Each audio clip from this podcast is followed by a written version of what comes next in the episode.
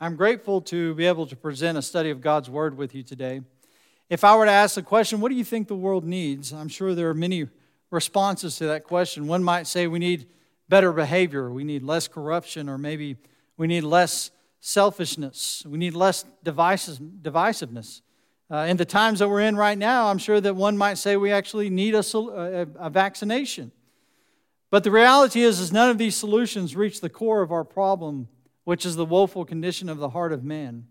Seldom does the world talk about the woeful condition of the heart of man because the world wants to concern itself with the things of the world.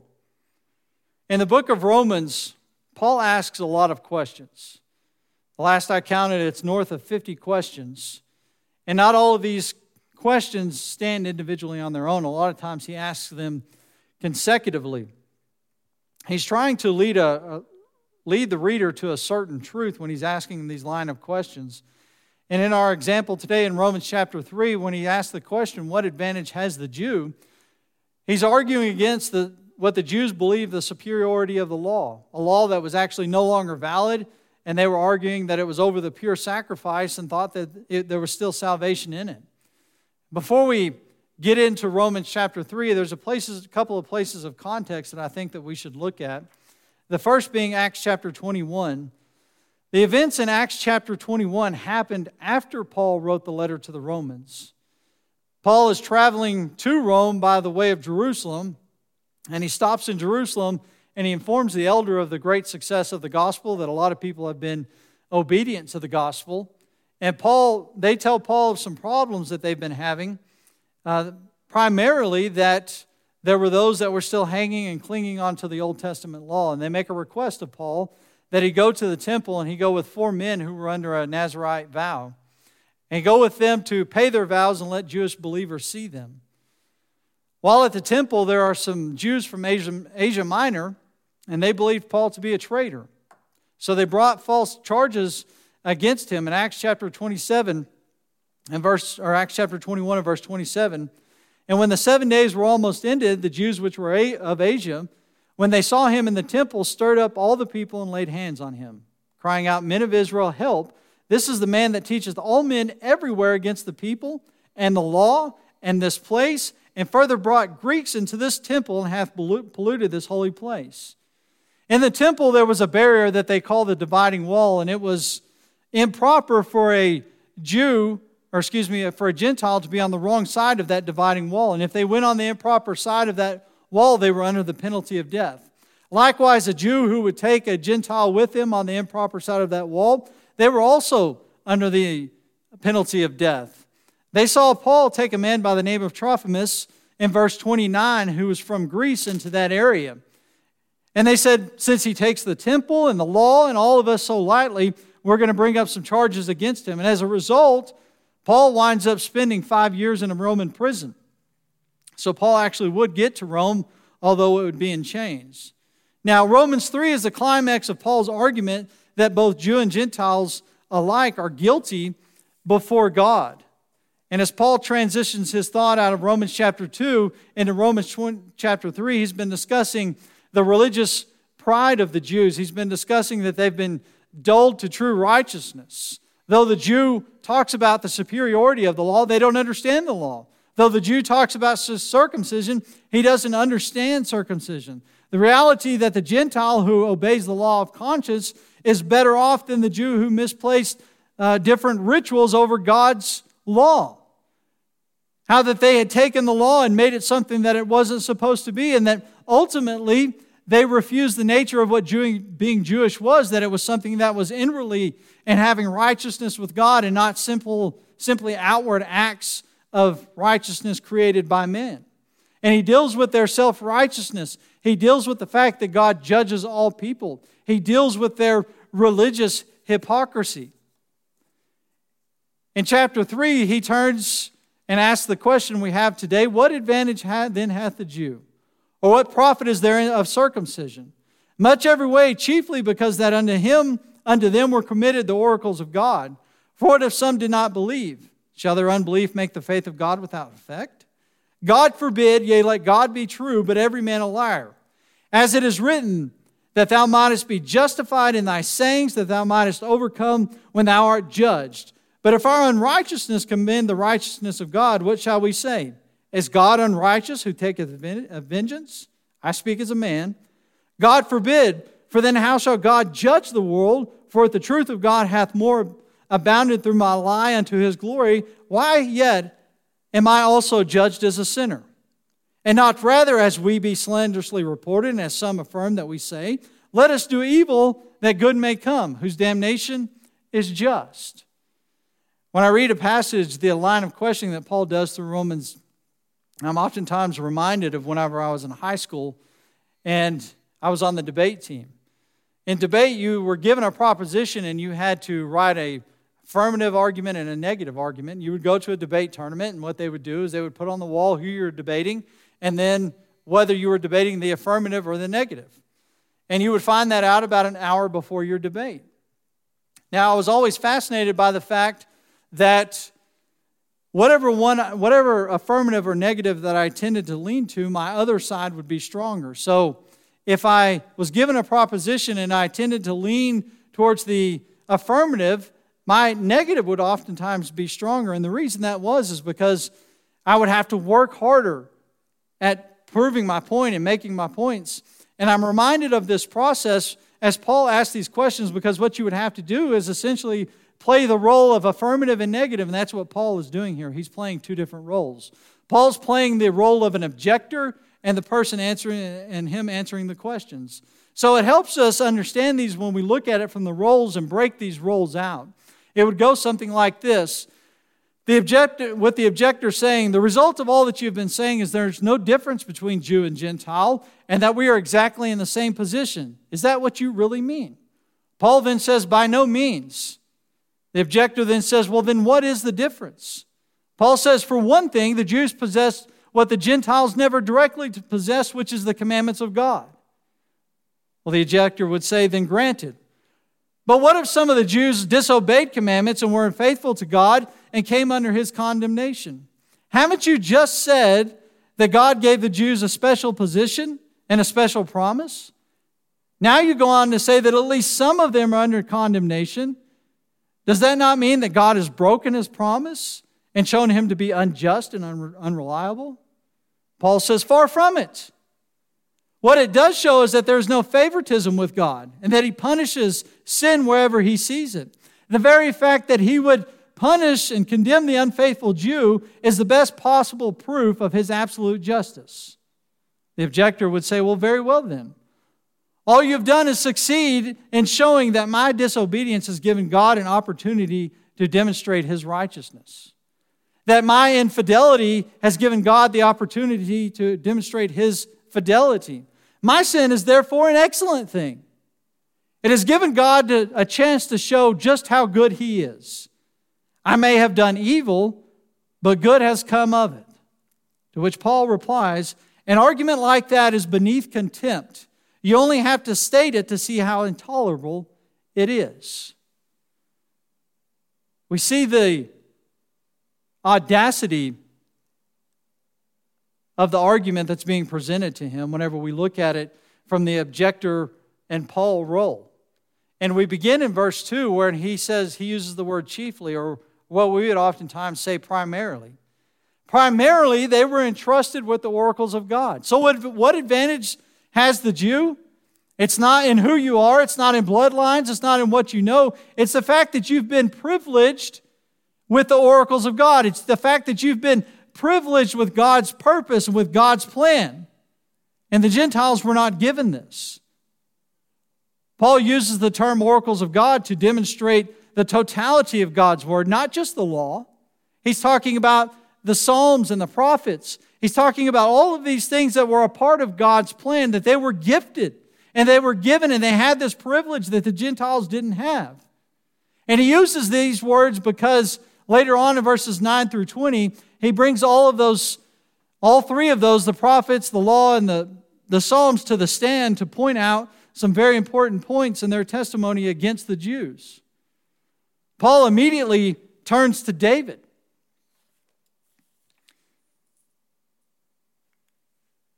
For what if some did not believe? Shall their unbelief make the faith of God without effect? God forbid. Yea, let God be true, but every man a liar, as it is written, that thou mightest be justified in thy sayings and mightest overcome when thou art judged. Paul immediately turns to David. A time when David had sinned in his life. And he says, Therefore, what if some did not believe? Shall their unbelief make the faith of God without effect? God forbid. Yea, let God be true, but every man a liar. As it is written, that thou mightest be justified in thy sayings and mightest overcome when thou art sin. God's dealing with David on the basis of his sin. He had sinned with Bathsheba in fornication, and Nathan the prophet had come to David and pointed out and said, Thou art the man. We read in Psalms chapter 51 where David is repenting to God, and he says in verse 51 and verse chapter 51 and verse 2, Wash me thoroughly from my iniquity and cleanse me from my sin. For I acknowledge my transgressions, and my sin is ever before me. Against thee, thee only have I sinned, and done this evil in thy sight, that thou mightest be justified when thou speakest, and be clear when thou ju- judgest. David acknowledges that he's responsible for his sin, that God had the right to judge him individually for his sin. In verse 3, he says, For I acknowledge my transgressions, and my sin is ever before me. What Paul is illustrating is something that the Jews were completely overlooking.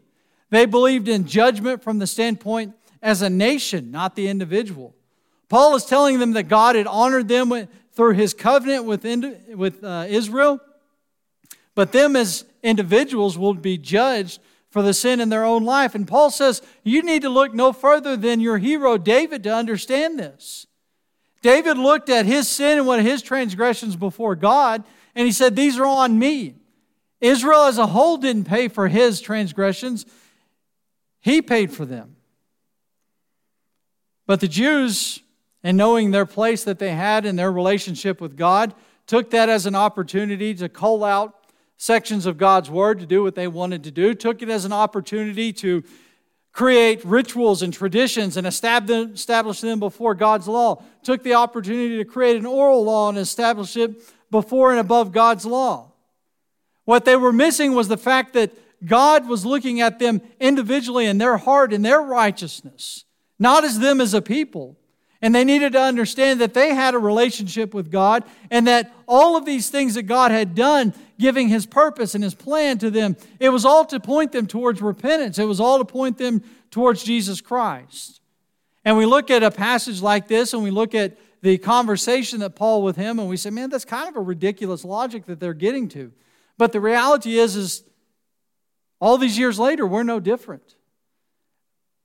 We look at God's word and we take what we want to take from it. We don't allow it to lead us to proper repentance. We want to live the life that we want to live, and we twist God's word to justify those livings and how and the choices that we make. And at the end of the day, it does the same thing for us as it did for them. It leads to a license of sin. And that's the case that Paul points out in verse 5 of Romans chapter 3. He says, But if our unrighteousness commend the righteousness of God, what shall we say? Is God, God unrighteous who taketh, taketh vengeance? The logic that he is arguing against goes as follows If I lie, that makes God more truthful. If I'm faithless, that makes God more faithful. If, I'm a, if I sin in any, any area, that makes God look holier. Why would God bring, bring judgment on me? I'm doing him a favor. We ought to sin more then because I'm making God look better. I'm making him look greater. Paul picks up on this same subject in, in Romans chapter 6, where if you sin more, grace will abound more. The more you sin, the better you're making God look. And whenever we look at that and how the point that they're getting to, it's a very arrogant point. It's very arrogant to say, I'm doing all of these things and transgressing against what God wants. I'm denying his sacrifice. I'm denying the purity of the blood of Christ so I can make God look better. And this is what Paul is exactly anticipating some of them were saying. You see, whenever you're not allowed to be led to repentance, you have to do something. Now, there are some that completely reject Christ, they reject his sacrifice. There are some that want to accept it and have part in it, but they don't want to give up their old life. And in not doing so, you never have true repentance. You never have true righteousness or true understanding. And we get, create this license to sin because we think that, oh, we're going to make God look better through my misconduct and my transgressions. And the ideology that grace makes your life mean that you can do whatever you want and it just makes God look better. Paul refutes that by bringing forth three witnesses to testify that all men are guilty before God. And he wants the Jews to understand that they are in the exact same position as the Gentile. The first witness he calls is the Psalms. He says in verse in Romans chapter 9, What then? Are we better than they? No, in no wise, for we have proved both Jews and Gentiles that they are all under sin. As it is written, there is none righteousness, none righteous, no, not one. There is none that understandeth. There is none that seeketh after God. They are all gone out of the way. They are together become unprofitable. There is none that doeth good, no, not one. Paul calls forth the Psalms and he says, You're guilty. He says, There is none righteous, not even one. The word means none, zero, absolute. There couldn't even be one. Then to emphasize it multiple times, he says, No, not even one. There's not a single man, Jew or Gentile on this earth, who has any kind of spiritual understanding apart from God or apart from Christ. Now, can you imagine that if you were the Jewish person listening to this or even reading this, what you would think? You thought that you knew God. You thought through all of these traditions and these rituals and all of these things that you could do that you knew God. You thought that what you were doing was holy. You thought that what you were doing was righteous. And Paul comes before you and says, It's all filthy rags that none of you are righteous apart from God and establishing yourself on a law that's no longer valid and trying to get righteousness from that is apart from God. You're in no different boat than the Gentile. This is a true message of desperation of mankind. That apart from Jesus, there is no hope. You can place your hope in rituals and tradition, in oral law, for us today, you can place your hope in your wealth, your job, but at the end of all of it, it's fruitless because it's apart from God and it's apart from Christ. Paul then turns to the prophets to testify. Isaiah takes the stand and shows, shows us the condemnation of men. In verse 13, he says, Their throat is an open sepulchre.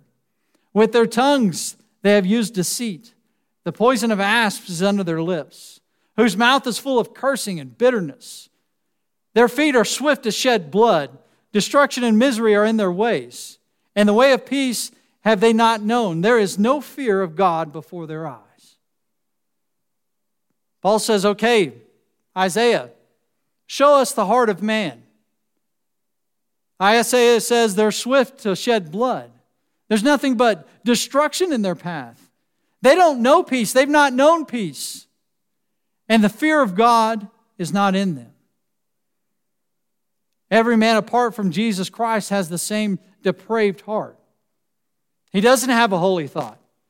He does not understand God. And he turns away from God into his own wickedness and is living away and apart from God. And in the instance of what Paul is talking to the Jews, is you're doing this through the law. You're turning away from God. You're turning away from the pure sacrifice that was set before you that you might have salvation, and you're turning to a law that's no longer valid. You're no different than the Gentile. Paul then calls the law to the stand. In verse 19, he says, Now we know that what things soever the law saith, it saith to them who are under the law that every mouth may be stopped and all the world may become, guilt, may become guilty before God. Therefore, by the deeds of the law shall no flesh be justified in his sight, for by the law is the knowledge of sin. Despite the advantage of being God's chosen people, and being given the oracles of God and the law, the Mosaical law, Israel wasn't righteous. The Jews were not righteous. The Mosaic law was not equipped to make people righteous. It was equipped to make people aware of their unrighteousness and their offensiveness to God. No principle of the law could ever uh, render a sinner righteous, but only emphasize their desperate need of the Savior. And that's what Paul is condemning them for. You had the oracles of law, you had the purpose and the plan of God, of God, and this was all supposed to point you to Christ. It was supposed to point you to our Savior. And Jew and Gentile alike have the same need for a Redeemer. For no one could be justified and made righteous through their own efforts or through this law through good works or through human merit. The law was given to produce a conscience of sin and not one's own righteousness. And this is the, the thing that the Jews didn't understand. When you read the Gospels of Christ, this is the thing that he points to almost consistently when dealing with the Pharisees and the Sadducees and the different Jews there, is they thought the law established them as righteous. And they were using that law to make people think that they were righteous. And they weren't using it for the intent that God wanted them to do to understand their sin and their depraved hearts and to constantly turn to God for repentance. Instead, they were taking the very thing that was supposed to point out their sin and saying, This is what makes me righteous. Of the many texts of the Bible that clearly state that you can't earn your salvation, this one's probably the most clear. The idea that the cross is not some sort of ladder in which we can pull ourselves up into heaven based upon our own morality, apart from God, apart from God's plan, apart from God's purpose. When Paul says no flesh is justified in his sight, he means just that. To be justified is to be declared righteous by God and to have perfect acceptance with him. So one might ask the question then, and it's asked many times throughout the scriptures what purpose is what purpose was there in the law then? And I'm going to deviate quickly and step outside of Romans and go to Galatians to answer that because Paul answers that quite distinctly in uh, Galatians chapter 3 and verse 19. He says, Wherefore then serveth the law? It was added because of transgressions, till the seed should come to whom the promise was made, and it was ordained by angels in the hand of a mediator. Wherefore, the law was our schoolmaster to bring us unto Christ that we might be justified by faith. But after, that, but after faith has come, we no longer are under a schoolmaster. As the sinner looks into the scriptures and he looks in God's word, he sees the defects of his character. He sees himself just as he should see himself spotted, defiled, and condemned. But he needs to know that the law can in no way remove that guilt. And the Jews needed to understand that the law couldn't remove that guilt or it couldn't pardon them.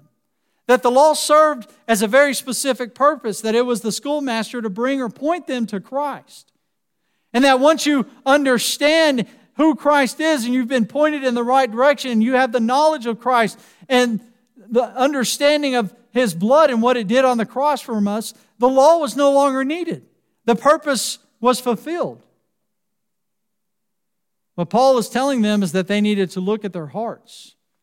They needed to look at the cross and understand that as Christ died beneath the weight of the sins of the world, it was to establish a better covenant. It was to get rid of an old covenant that didn't bring righteousness, that didn't bring salvation. The law condemns the sinner and thus drives him to Christ. Paul points this out in Romans chapter 3 and verse 21. He says, But now the righteousness of God without the law is manifested, being witnessed by the law and the prophets, even the righteousness of God, which is by faith of Jesus Christ, unto all and upon all them that believe, for there is no difference. for all have sinned and come short of the glory of God.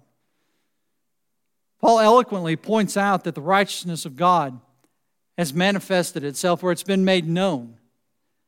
And he says, These witnesses that I just established before you, the law, the prophets, the Psalms, I've laid these witnesses before you, and they all testify of this righteousness. and that that righteousness was upon all of them, both Jew and Gentile. There is no difference. Because of one important fact, all have sinned and come short of the glory of God. And because all have sinned and all need the, the salvation of Jesus Christ, the law was no longer needed. And now the Jew and Gentile would both be under the same umbrella of Jesus Christ, under the same blood of Jesus Christ. Paul segues from here and goes into Romans chapter 4, which is I'll look at next time. But as we bring this lesson and these thoughts to a close, I think there's two things that we can really understand. And first and foremost, the bloodlines don't matter. In the case of the Jews, they had established themselves in their righteousness based upon a bloodline. They believed because they were Abraham's seed, they were the people of God's people in Israel, that they had righteousness. And because of this law that they'd been privileged to know, and God's plan that they'd been privileged to have. Paul tells them, You're no different than the Gentile. You and the Gentile alike equally need a Redeemer, and you both need the blood of Christ. The reality for us today is that there has been a couple thousand years of Christianity, and the bloodlines still don't matter. Each one of us individually need the salvation of Jesus Christ. You may have years and years and years of family members that are elders, deacons, mothers, grandmothers, great grandmothers who served dutifully in the church. But that bloodline doesn't matter. It's right that you had a privilege. You've had the privilege of having families that have guided you in God's Word. It's a privilege that you've had families that have taken God's Word seriously and applied it in their homes and in their lives. But that doesn't give you righteousness, nor does that give you salvation. Because that leads to this second overwhelming point and that absolute need for Christ. We asked at the beginning of the lesson, what do you think the world needs? What do you think the solutions to all those problems are? That's to deal with your heart. That's to understand that we all need Christ. Whether it's in times of good, whether it's in times of bad, whether it's in times of really bad, there is the absolute need for Jesus Christ. That we all have sin and we all have transgressions, and we all need to come before the cross and understand what he did for us. Establishing himself as that pure sacrifice that so you and I could have salvation. Paul counters many arguments through the next few chapters. In Romans chapter 6 and verse 3, he says this Know you not that so many of us were baptized into Jesus Christ, were baptized into his death? Therefore, we are buried with him by baptism into death, that like as Christ was raised up from the dead by the glory of the Father, even so we should also walk in newness of life. For if we've been planted together in the likeness of his death, we shall also in the likeness of his resurrection. Knowing this, that our old man is crucified with him that the body of sin might be destroyed, that henceforth we should not serve sin. For that is dead, for he that is dead is free from sin. All of this conversation that Paul is trying to point the Jewish reader to, and you and I alike, is the need for to coming to Christ. And he asked the question don't you know that as many of you were baptized, were baptized, baptized into his death? Death. Therefore, as we are buried in baptism or buried in baptism and raised up from the dead like as he was, coming from the waters of baptism, we also raised up in the resurrection in his likeness. It's very important that we understand that as Christ committed himself to that cross, he wants a commitment from you and I. He wants us to understand that we need to repent of our sins, that we need to turn to him. We need to turn to him in the salvation that was offered through his sacrifice, that we need to be obedient to that sacrifice and that good news that we can have life everlasting. If we would submit ourselves to baptism, if we submit ourselves to His plan and His will. Thank you for your time today, and God bless.